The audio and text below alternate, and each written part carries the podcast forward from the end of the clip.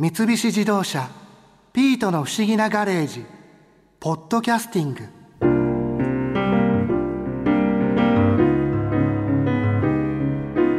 それにしてもレゴブロックで作った博士の家、本当によくできてるな。そうそう、おもちゃのレゴを使った実際に人が住める家は海外のテレビ企画でも作られたことがあって、その時使われたブロックの数は300万以上。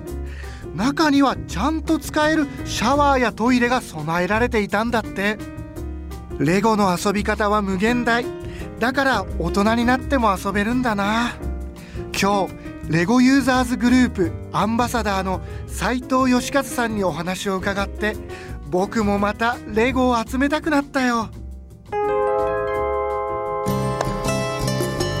レゴ自体って本当に昔からずっとあるじゃないですか、はい、でこの中でその例えば進化してきたりとか、なんか変わってきたことっていうのはいくつかあるものなんですか、ね、そうですね。例えば昔ですと、その動くロボットを作りたいといったら関節から自分で考えて作らなきゃいけなかったんですよ、はい、関節動く腕のところとか足の膝のところとか、どうやったら稼働できるようにするかなっていうのを考えなきゃいけなかったんですけど、うん、今ですとその球体関節っていう関節のための部品みたいなものが出てきてるので、それを使えば簡単にできてしまう。なので仕組みに頭を使わないで、側のデザインに頭を使えばいいっていうような風にはどんどん変わってきてますね。なんか丸いこう部分をこうはめ込んで、こう360度動かせるみたいな関節っていう感じですか、そうですね、はい、じゃ昔よりもよりこう自由な動きができたりとか、はい、精巧なものが作れるようにはなってきてるんですね。そうですね、精巧なものが簡単に作れるようになったっていう言い方でしょうかね、はい、でも入りやすいですよね。そうですね、参入障壁が下がったっていう言い方はできますね、はい。ただ逆に言うと、簡単にできるようになったので、よりその求められるクオリティっていうのは高くなったイメージはありますね。別のところでもっとクオリティ、そうですね、これとこれとこれで作ってしまったら、ツイッターなんかでこれできましたっていうふうに上げても、なんとなくその技術力的にはこれぐらいはできるのかなっていうようなイメージっていうのはちょっと全体的にあるかもしれません。レベル値が少し上がってきてるというか、今までですとその工夫をして作ってるので、この形、例えばその再現モデルっていうんですけども、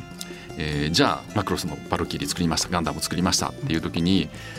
この少ない部品と少ない形とその色でこれができたんだっていう、ある意味頑張りましたねっていうようなところがあったと思うんですけど、今だったら割とその、できるよねっていうところがちょっとそのあるのかなと。なのでそこのできるよねを超えたものができないと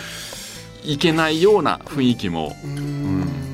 ある程度制限がある中で作ってた時の方が、なんかこう工夫したりとかっていうような面白さはあるような気もしますよね、はい、そうですね。ここが難しいところで、僕はその工夫する楽しさっていうのがそのレゴブロックの楽しさの一つだと思うんですけども、今工夫する必要がないっていうところになると、逆に言えば素材としてのレゴブロックっていう言い方の方が多分正しいと思うんですよね。素材として、なのでプラスチックで作るからプラモデルのように、レゴブロックでたまたま作ってるだけということですね。だから実際に作りたいのはロボットで、ロボットのデザインをしたいと、でプラモプラスチックだったり木だったり使うんではなくて、レゴブロックを使ってるっていう、そういう形の人も増えたのかなっていう。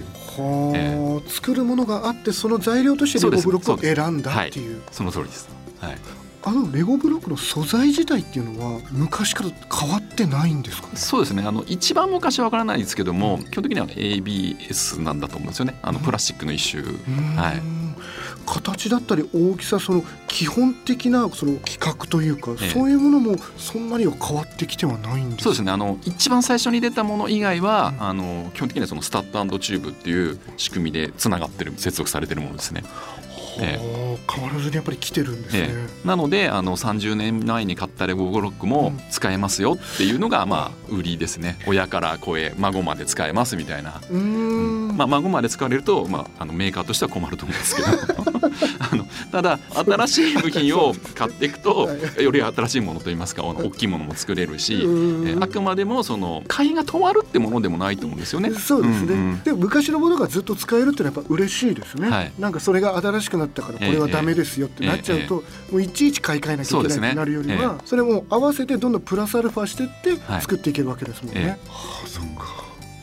なんか例えばこう今こうレゴブロックの中でもなんか最新のこうトレンドだったりとか、はい、新しくできるようになってきたこととかそういうことってあったりする？そうですね、もともとそのレゴテクニックっていうシリーズだったり、うん、レゴマインドストームっていうシリーズだったり、うん、その動きをしたりするものがあったんですよ、モーター使ってとかで、それっていうのはその、特にそのマインドストームのそのプログラムしてちょっと動いたら止まるとか、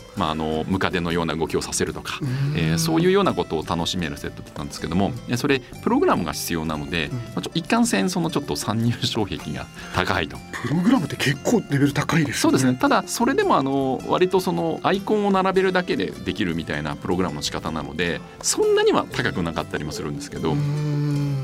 でもそれでもやっぱりロジックを考えないと、フローチャート書いてここで何をしてこうだからああだっていうのを考えないといけないので、普通にそのキーボード使って打つよりは楽かもしれないですけど、ロジックを考えなきゃいけない点は一緒っていう、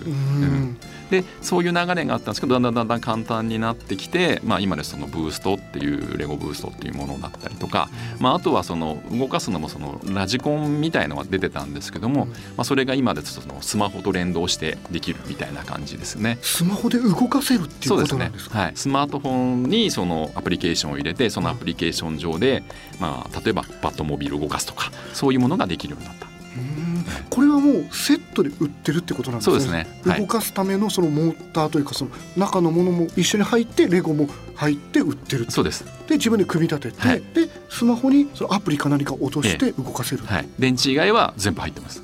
はい、へー。でもなんかちょっと大人向けというか、なんか今っぽいですよね。今っぽいですね。まさに今っぽいですね。なんかスマホとレゴが一緒にってことですもんね、なんかレゴの中でも例えばすごく高いものであったりとか、大きいものっていうのもいろいろあるんですか？そうですね、年々少年ジャンプのように、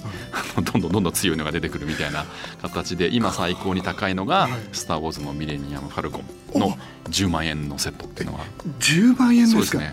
すね、10万円のセット。あれミレニアムファルコンって丸い薄っぺらいこう宇宙船ですよね、はい、ハンソロが乗ってる。そうですね、これ大きさはどれぐらいのサイズですか？大きさこのテーブルぐらいあると思うんですよね。30センチ、50センチ。そうですね、あると思うんですね。でも買ったんですけど開けてないんですよ。なんでですか？それ作って置き場所があるのかっていう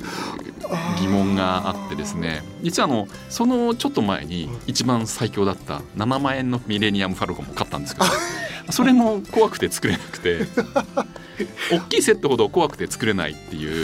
で7万円のものと10万円のものはまたバージョンアップしてるってことなんですね。そうですね、で7万円のものが一時プレミアムついて30万円まで上がってたんですよ。そんなこともあってその、10万円のミレニアムファルコンが再販されたみたいな形もあるのかもしれないんですけど。わー、でもそれぐらいのサイズのものだと例えば作るのも結構時間ってかかるものですか？そうですね、きっと5時間ぐらいかかるんじゃないですかね。一応説明書って必ず入ってる？入ってます。作り方というか、きっと分厚いのが入ってると思うんですよね。でただこれ面白いところでレゴの製品が大きいから時間かかる。でももちろん大きいから時間かかるんですけども、サイズによってそのまま時間かかるわけじゃないんですよね。なんというのも、大きくなれば大きい部品が入ってるので必然的に細かいちっちゃいはちっちゃいだけなんですよね。だから、こんな三角の部品、ち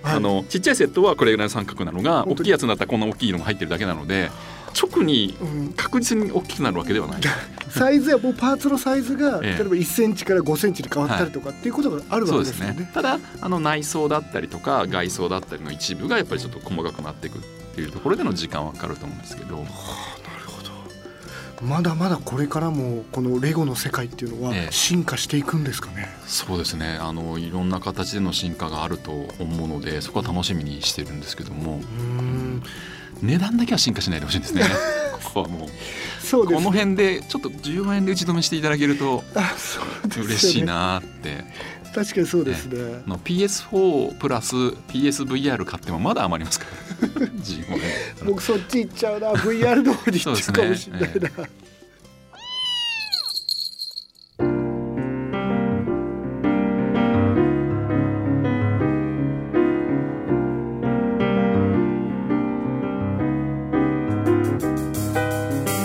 三菱自動車ピートの不思議なガレージポッドキャスティング。このお話はドライブ・ユア・アンビション三菱自動車がお送りしました。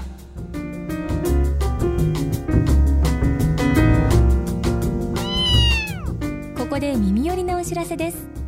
ピートの不思議なガレージをもっと楽しみたいという方は、毎週土曜日の夕方5時、東京 FM をはじめお近くの FM 局で放送の三菱自動車ピートの不思議なガレージをお聞きください。外に出かけたくなるとっておきのお話満載でお届けしています。